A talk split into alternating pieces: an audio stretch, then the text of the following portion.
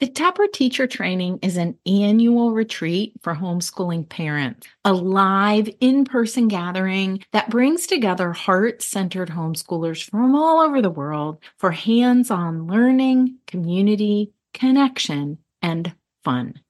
And I'd love to see you at Taproot 2024. We'll gather August 1st through 4th at a camp in Northeastern Ohio for a long weekend of engaging workshops, hiking and yoga, and personal reflection.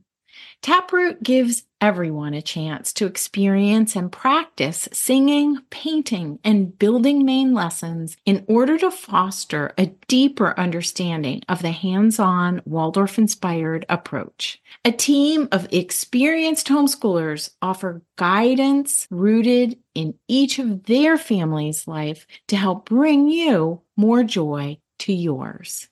This is our 18th year of offering this amazing experience. You can learn more at artofhomeschooling.com slash taproot 2024.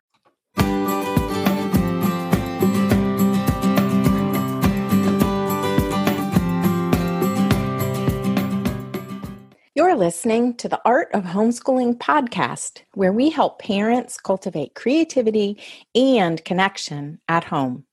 I'm your host, Jean Miller, and here on this podcast, you'll find stories and inspiration to bring you the confidence you need to make homeschooling work for your family.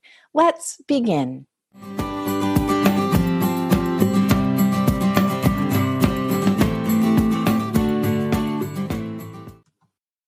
Well, hello there, and welcome to a new episode here on the podcast. I want to talk today about inspiration, specifically your inspired homeschool. As I record this episode, I've just returned home from the Taproot Teacher Training 2023, a live in person training weekend for homeschoolers right here in Ohio. This was our 17th year, and I'm always so in awe of the striving, the dedication on the part of the parents who come. Mostly moms and a few dads who arrive at Taproot from all over the country to join together here in Northeastern Ohio. From the state of Washington and California, Florida, Minnesota, Virginia. It's always amazing to me when everyone starts arriving. The first day at Taproot is so magical because I get to see the hope and anticipation all over the parents' faces. So touching, so beautiful. And then when they leave at the end of the weekend, there's such a sense, a collective sense really of relief and confidence as they go home to bring lessons to their children. I want to send these parents home with inspiration. That's really my main goal, my underlying hope and dream for the Taproot teacher training. And the truth is that inspiration it really comes from within. There's some that comes from within and some without, but it starts deep inside of us. So staying connected to self and then staying c- connected to others who are on a similar path and who are also inspired, both of those are equally important. In today's episode, I want to share my thoughts about inspiration along both of these pathways connection to self and connection to others on the path. At the beginning of my Homeschool Simplicity Bundle ebook, I ask this question. I think this is such an important question. I asked it myself early on in my own homeschooling journey. How do we distill our work down to its essence so we can stay focused and inspired through wind and rain and hail and storm, day and night, no matter what? How do we do that? That's really the question, isn't it? After all, we can find moments of inspiration, right? But keeping it going, sustaining our creativity and imagination is a bit more challenging. Let's start off this conversation with a definition of inspiration. I needed to go look this up. So when I found the definition, this is what it said. Inspiration is the process of being mentally stimulated to do or feel something, especially to do something creative. Then the second description is the drawing in of breath, inhalation. So we want to draw the inspiration into our being. I might also add that in my experience, it's not just being mentally stimulated, but being stimulated by our heart forces as well. So here you go. Four tips for how to stay inspired to homeschool. First two tips are for the inward path.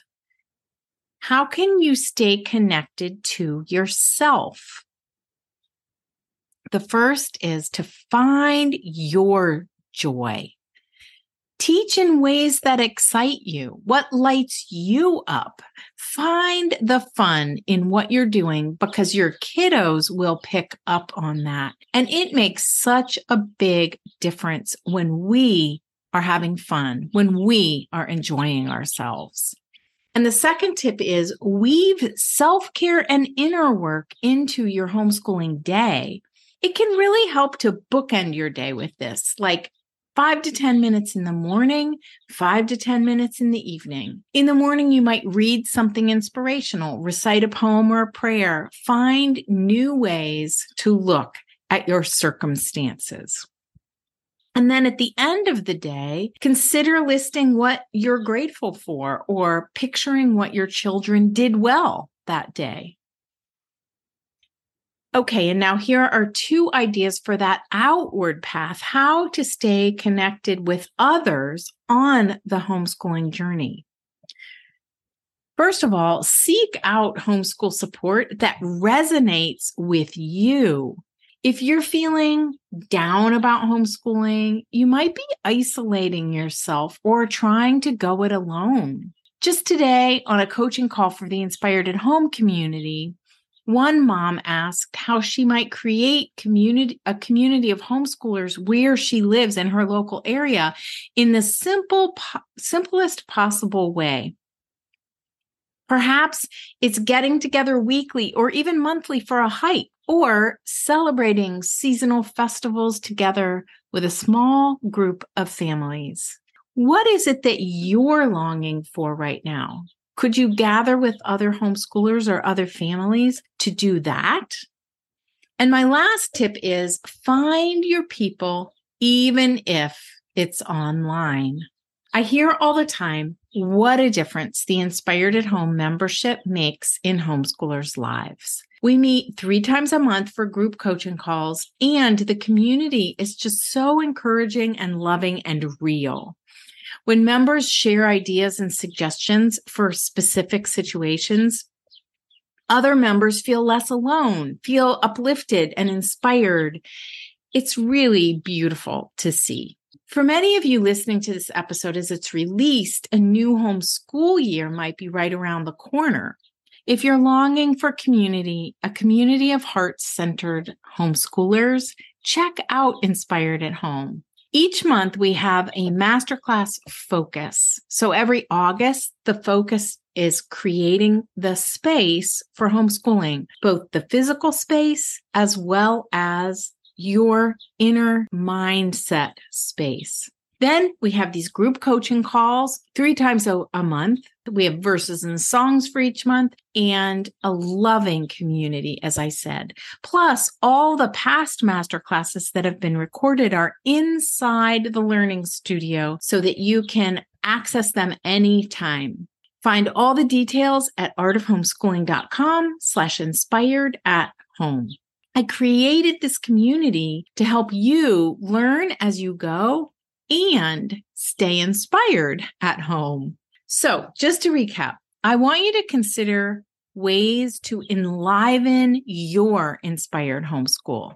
Remember to find your joy, weave self care and inner work into your homeschooling day, seek out homeschool support that resonates with you, and find people other people, find your people, even if it's online.